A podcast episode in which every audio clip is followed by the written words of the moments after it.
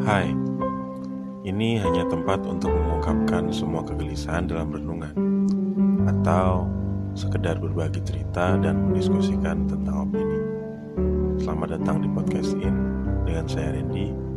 Mari berbincang.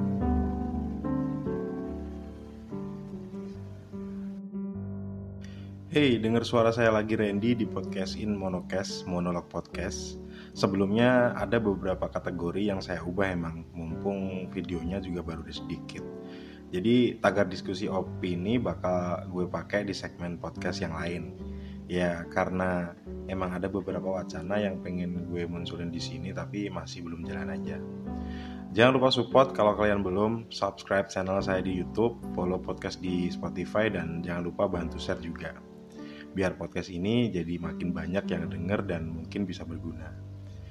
Jadi kali ini di episode 12 kita bakal bahas soal cinta beda keyakinan, cinta beda agama. Cinta. Cinta itu emosi. Cinta itu perasaan kita buat objek dari diri kita atau dari luar. Ya karena di, yang dibahas ini adalah cinta relationship sama manusia, berarti termasuk objek dari luar. Cinta ini seputar soal emosi emosi kita, perasaan kita buat dia.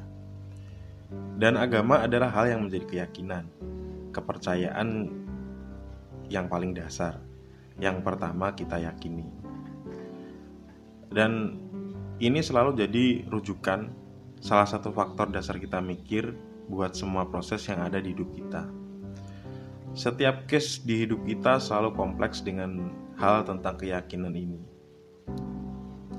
Oke, balik lagi soal cinta tadi. Umumnya kita punya perasaan cinta sama seseorang, sama dia. Kita bakal mengharapkan sebuah relationship. Dan ketika relationship alias hubungan ini bisa diwujudkan, pasti akan ada goal-goal selanjutnya tentang arah ke mana hubungan ini bakal dibawa. Have fun kah? Serius kah? Just a business kah? Ya apa pun itu pasti selalu punya goal yang gimana ya yang kalau satu goal tercapai bakal ada goal yang lain dan bakal gitu seterusnya. Oke kita mundur lagi. Ketika orientasi kita serius terus gimana kalau ekspektasi kita soal relationship udah kejadian? Tapi dia yang jadi partner kita punya beda keyakinan sama kita. Beda agama sama kita. Gimana kita menyikapi tentang beda agama ini beda keyakinan ini sama ekspektasi kita buat goal relationship yang sudah kita jalani. Misalkan kita bahas satu case nih, ketika kita ada di suatu hubungan di mana kita dan dia mempunyai beda keyakinan. Emang secara konstitusi diperbolehkan dengan catatan sah menurut keyakinan masing-masing. Oke, itu sebagian ulasan saja. Karena saya pengen bahas ini bukan dari segi rule religi tapi ke hal yang lebih nyata dan bakal kejadian dan kita hadapin. Gimana kita ngadepin ini secara logika aja. Mungkin secara hubungan komitmen antara kita dan dia bakal baik-baik aja tapi bakal banyak aspek yang harus kita pikirkan dan juga kita sikapi. Gimana soal restu orang tua mungkin? Ya umumnya orang tua sih bakal ngembaliin sama kita soalnya kita yang bakal ngejalani tapi di case ini juga berpotensi buat dapat counter dari orang tua juga. Ya, tapi balik lagi karena ini adalah masalah hal yang penting, masalah yang mendasar dan sensitif. Ya mungkin kita bis, bisa juga dapat counter dari orang tua, tapi juga nggak semua akan mendapatkan mendapatkan counter seperti ini juga. Maksudnya kayak masing-masing karakter orang tua itu kan beda-beda. Ada yang bener-bener memang teguh nilai memegang teguh nilai agama dan keyakinan yang diyakini. Ada yang punya toleransi juga. Bahkan mungkin ada yang melihat case ini bukan sebagai hal yang harus diperdebatkan. Itu dari segi orang tua. Terus dari segi sosial. Walaupun kita beda agama ini sudah banyak kejadian dan juga nggak sedikit yang berhasil bertahan tapi case ini tetap aja masih jadi hal yang minor. Bahkan ada juga lingkungan yang menganggap ini masih tabu. Ya itu sih beberapa aspek yang harusnya jadi pertimbangan juga. Ya kita balik dari sudut pandang tentang konsep pemikiran ya. Ketika memilih untuk menjalani hubungan soal beda keyakinan ini tadi, hal apa yang harus benar-benar dipertimbangkan dan dipikirkan, bahkan berkali-kali, agar nggak ada penyesalan nanti. Pertama, seberapa keseriusan kita. Yang kedua, seberapa kuat komitmen, kita.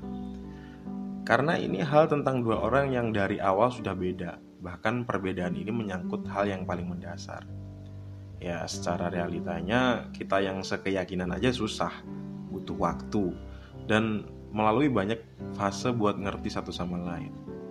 Dan tujuan kita membangun sebuah relationship adalah menyatukan dua pemikiran menjadi satu visi misi bakal bisa nggak kita membuat komunikasi yang match ketika sesuatu yang mendasar yang mendasari semua pemikiran udah beda Sanggup gak kita mentolerir kompromi-kompromi biar kita bisa dapat kata sepakat dan tidak merugikan salah satu, dia atau kita. Ya karena menurut saya kalau ngomong keyakinan, ada banyak aspek atau koridor-koridor yang memang nggak bisa menerapkan toleransi. Karena saya yakin bakal ada momen di mana kita bakal di posisi sama-sama mempertahankan pandangan masing-masing. Dan itu bakal membutuhkan kedewasaan berpikir kita. Ketika pertanyaan tentang kesiapan tadi belum bisa kita jawab, ya kalau menurut saya mending jangan. Karena hal ini akan menjadi blunder kita sendiri. Yang ditakutkan adalah hal ini yang kita harapkan adalah sebuah relationship yang perbedaannya membuat menjadi relationship kita indah, relationship kita jadi berwarna.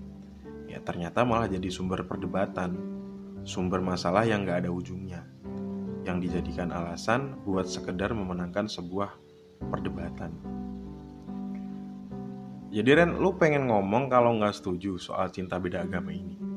Uh, sebenarnya saya nggak ngomong boleh enggak atau setuju enggak setuju ya. Tapi saya nyoba buat menjabarkan aja aspek-aspek yang perlu kita pikirkan bila kita dalam relationship yang seperti ini.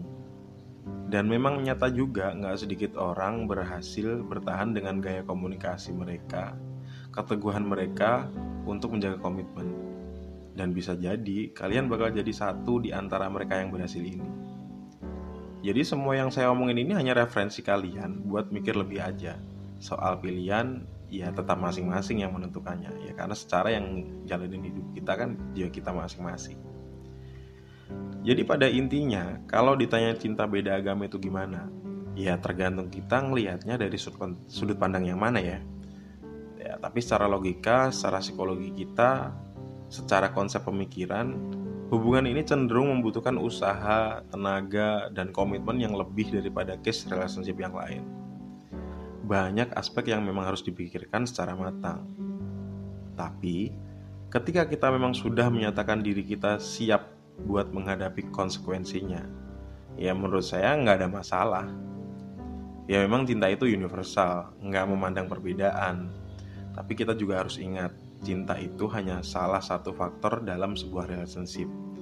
Jadi bakal lebih baik kalau kita juga berpikir secara logis tentang arah, tentang destinasi relationship ini mau ke mana. Karena cinta aja nggak cukup, relationship adalah media kita buat mengkomunikasikan cinta tersebut. Nah, ketika ternyata kita tidak bisa membuat media ini bekerja dengan baik, bahkan cinta pun akhirnya bisa jadi hal yang menyakiti dan bisa jadi salah satu hal yang menjadi salah kaprah dan akhirnya malah kita sendiri yang kehilangan arah. Sekali lagi, pikirkan baik-baik, pikirkan semua konsekuensi, pikirkan semua matang-matang.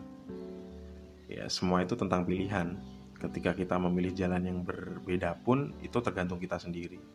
Tapi bila kita tetap kekeh dengan keputusan kita, jadilah orang yang bertanggung jawab atas semua yang kita putus.